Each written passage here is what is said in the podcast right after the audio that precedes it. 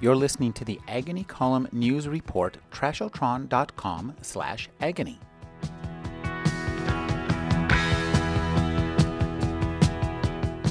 All right, now, Kaui, it's time for the lightning round. Oh my gosh, what does this mean? what does this mean? We're going to do this entire interview in three and a half minutes. Oh, right. Oh, I thought I was going to be shot up into the sky or something. uh, so I'm going to have you do a really short reading.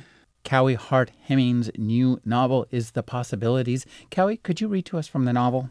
I look outside the living room window at my quiet street, the empty second homes. When I'm off Main Street, sometimes I feel like I live in a ghost town, especially with the warmth this year and lack of snow. We live off snow, our economy would simply melt away, the mountains undress. I look down at the driveway, the thin layer of snow that has begun to settle. What were you doing, son? Was it just a phase? Did I not provide enough, nurture you enough? What was the point of school and college?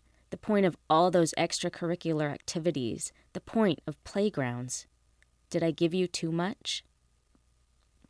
Kaui, talk about the background of this novel, the town of Breckenridge, Colorado, and the part it played in developing this novel for you.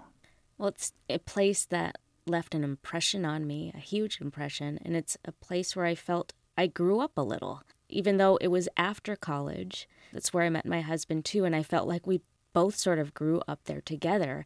And I mean that in the way that you decide what you want to be or what you're good at. You sort of embrace all these all these variations that you can go in and you also narrow things down at the same time. But it was a place especially coming from Hawaii where sorry to say this, but the possibilities seemed endless and boundless. Talk about creating the character of Sarah St. John. You inhabit her voice so well. What was this experience like for you? Was it like, I guess, method acting? It was. I felt like when I, I would just sit down and sort of get into her clothes and assume her voice, then just write and see what she had to say at the beginning of the book, she's returning to her job after three months off after her son has died in an avalanche.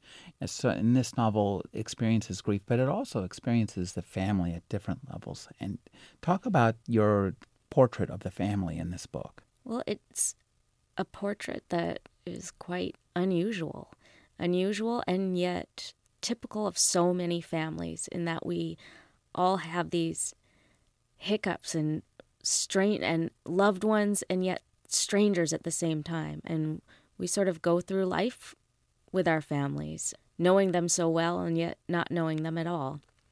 And Sarah was a wonderful character for me to write. I felt close to her and I felt her pain and I loved her humor.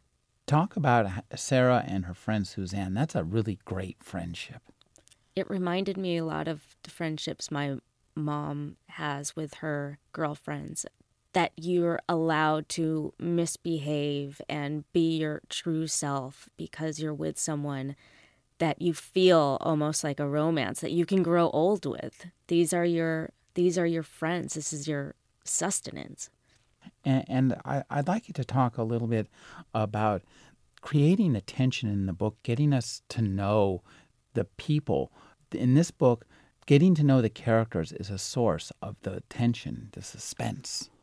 You know, I never, I, I, I like when characters move. I don't want them to just sit still. And so I guess a lot of the tension comes by having them just interact and reveal things that they never knew. And yet to always be in scene, have them have them move around and have somewhere to go. I've been speaking with Kaui Hart Hemmings. Her new novel is The Possibilities. Thank you for speaking with me, Kaui. Thank you. Perfect. A great lightning round. So, wait, you play that and the whole interview?